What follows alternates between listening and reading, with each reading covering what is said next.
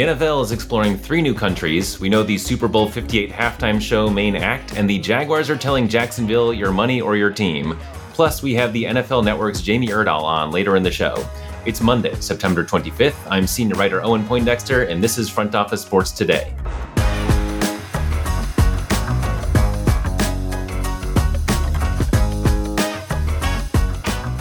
In 2020, Roc Nation, the production studio founded by Jay Z, began co producing the Super Bowl halftime show. That year, shortly before the world turned upside down, the act was Shakira and J Lo.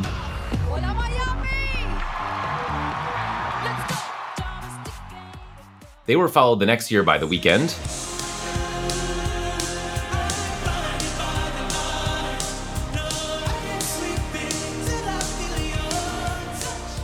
In 2022, we had what I thought was the best one in a long time with Dr. Dre, Snoop Dogg, Eminem, Mary J. Blige, Kendrick Lamar, and 50 Cent.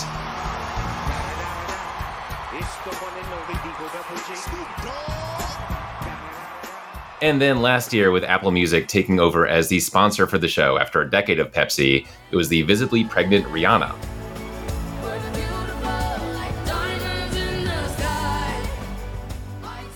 And on Sunday, the NFL announced that the main act for Super Bowl 58 in Las Vegas on CBS will be. It's eight time Grammy winner Usher.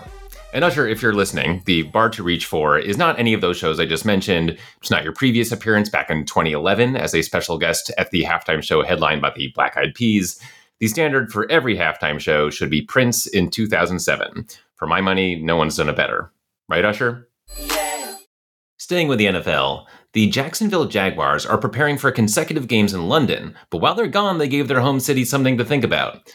The team wants to make around $2 billion in renovations to TIAA Bank Stadium, and they want half of that to come from the public. And what do you do if you want that amount of money from your local governments? You threaten relocation.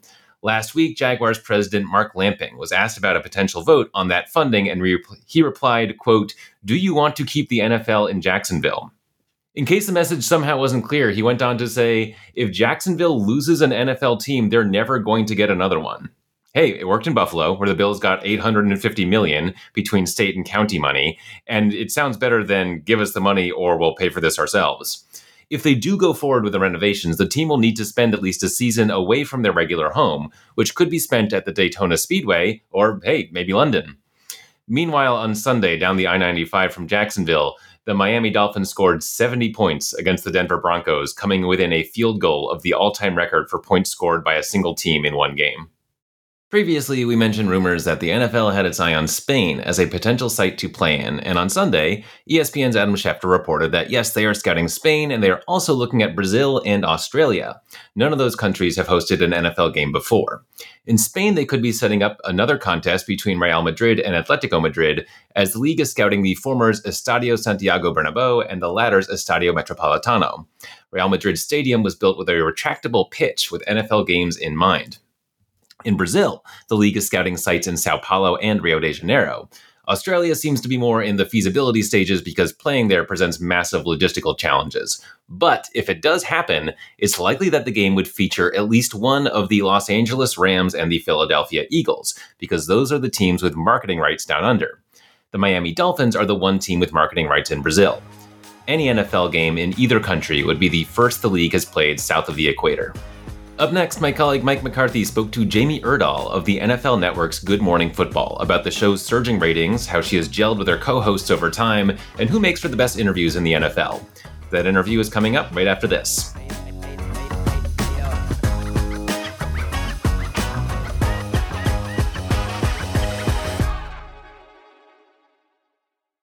Hello, everybody. This is Mike McCarthy for Front Office Sports Today. I'm thrilled to have Jamie Erdahl of the NFL Network join us as our special guest today. Welcome, Jamie. Hi, Mike. Good morning. How are you?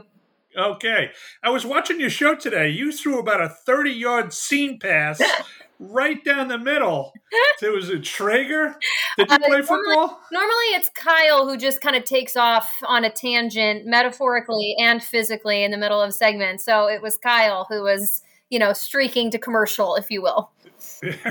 Well, anyway, it was it was a touchdown. Great pass. Thank you, thank you. So, so let's get rolling. Um, you joined the show, uh, and ratings are taking off this year. Uh, from what I understand, you're up double digits this season, and it's the show is just getting stronger and stronger.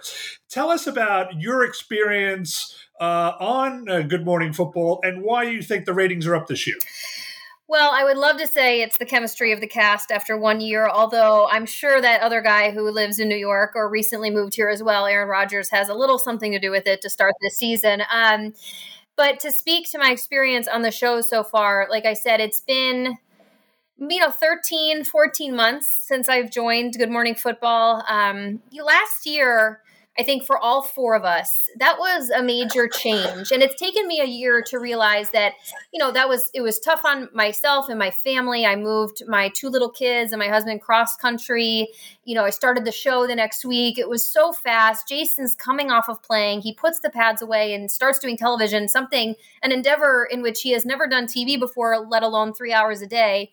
But then also, it's taken me a year to appreciate how much of a change that must have been for Peter and Kyle too. I mean, they they had been without Nate for a season, but to go and change two of your people that you work with every day, it took a full year to get to know each other in a way that now we are just I feel like firing on all cylinders. We it's like when you're dating somebody and you like you got to see them in all these different scenarios you're like i want to see you change a flat tire i need to see you, your flight delayed six times. Like we have seen each other now through a lot of different scenarios both good and bad.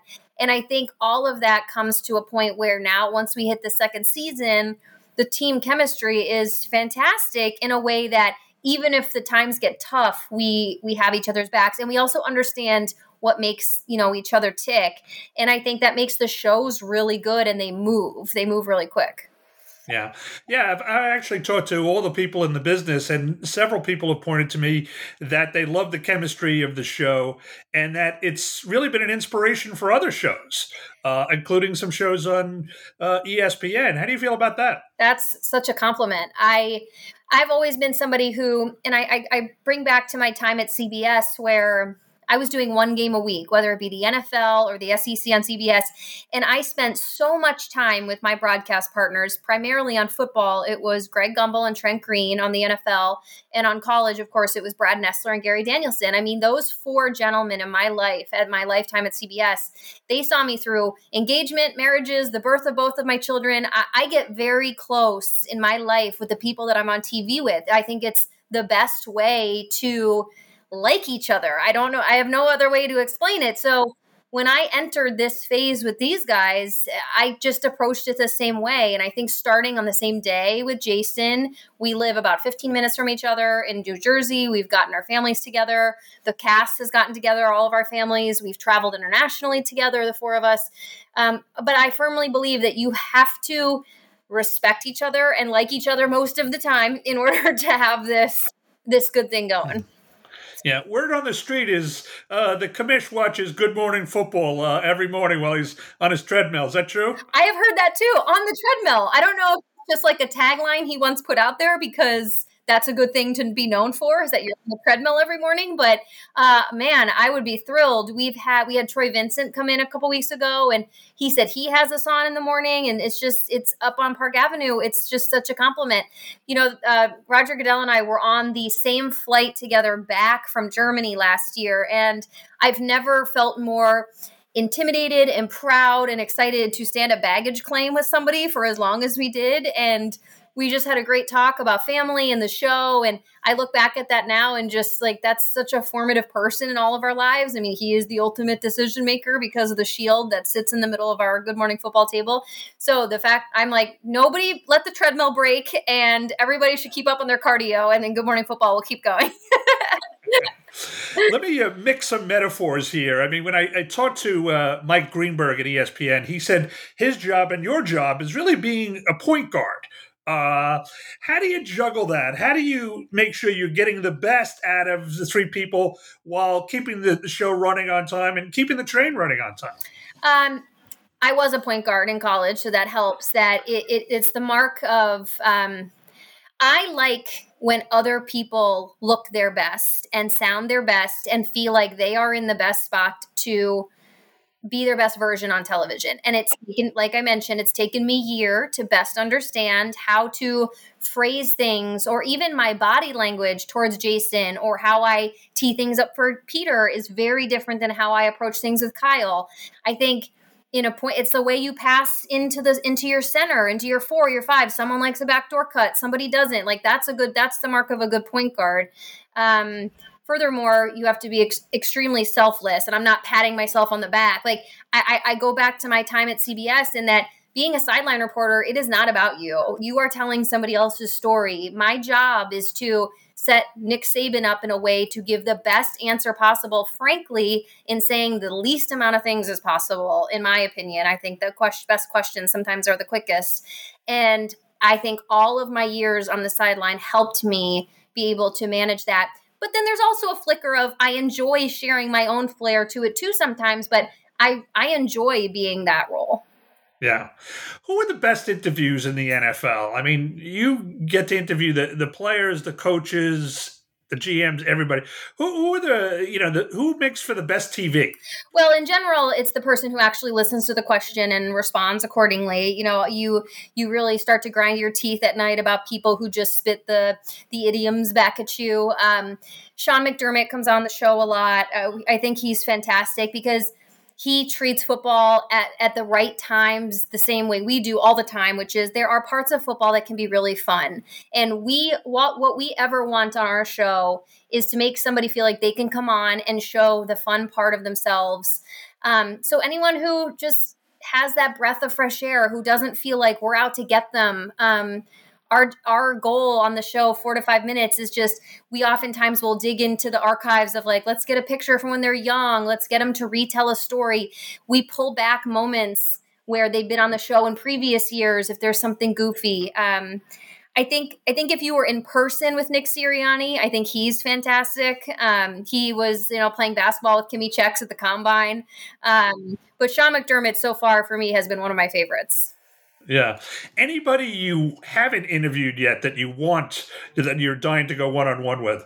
Well, it's tricky. It's so different on the show because in my years that I was on the NFL sideline, those interviews with coaches are quite different than the time that we get on Good Morning Football. So you know, I, I, have fond memories of my Patriots games that I covered because I do find parts of what Bill Belichick, even though sometimes the delivery is gruff or he doesn't want to go into the game side of it, his the, his takes on other things in life, I think, are tremendous. See, I, I remember one time I had a Pats Browns game and he launched himself into like the history of the Rock and Roll Hall of Fame and why he has certain opinions about that. And those, I think, you know, getting somebody like that in a non football sense, which is hard to do with Coach Belichick I think would I think is great, and I would love to do that. Yeah, I know you covered him for a couple of years up there, and I wish to hell sometimes he would show that side of himself because the guy really is a genius. I mean, I saw a clip of him a couple of weeks ago. You know, somebody asked about special teams, and he went off on like this 15 minute dissertation where I learned so much about football. You know, I, I wish he would do that more often. Yeah. The other person who um, I hope to have more on, it, again, the remote interview is so tough, and I really relish in when you get to sit down with somebody and be in person. But um, the second year GM in Minnesota, Kwesi Adofo-Mensah, like I think he is so bright and so interesting and really part of that new wave of GMs in terms of how they approach. Vikings have had a tough start, but I'm a hometown girl, so I would love to have Kwesi on the show too. Right. Uh, I'll let you go with one last question. What do you see in the big storylines going this season? as it the Cowboys, uh, you know, uh, dominating? Is it Belichick possibly uh, having a losing season? What do you say? It's, it's so interesting. I don't know when this is going to air, but I, I feel like this week three has a lot of answers waiting for it on the other side. One of which is what you're talking about, which is the Patriots are playing the Jets. We're going to find out something real quick about Bill Belichick or Zach Wilson, for that matter. Um, I am so thrilled about the way the Dolphins have started. Although it, although I realize that the Dolphins started games winning games this way last year I, it's a totally different style of play this is like a powerful dolphins team that i did not anticipate seeing um, the, the Trevon Diggs injury to Dallas is, I think that's really going to hurt them. It really hurts my heart now that they have to take on the 49ers and the Bills without Trevon Diggs. Uh, Jason McCourty said on the show today that they brought in a veteran like Stephon Gilmore, not because they needed Gilly Lock to be the Gilly Lock that used to be, because they needed him to complement Trevon. But like, what do you do now? You have a fourth corner coming up to play in that spot. Um, you know the oh the Bijan Robinson like experience with the Falcons again. This is we're gonna find something out about the Falcons this weekend going to Lions. Week three is really really cool, and I can't wait to see on the other side. But those are those are some of the big ones. Um, and if Aaron Rodgers comes back, that's the biggest overarching thing I think to carry into like next off season, which I don't even want to talk about yet. well, Jamie, thank you for your time and uh, thanks for joining us today on Front Office Sports Today. Absolutely, thank you. Good to see you.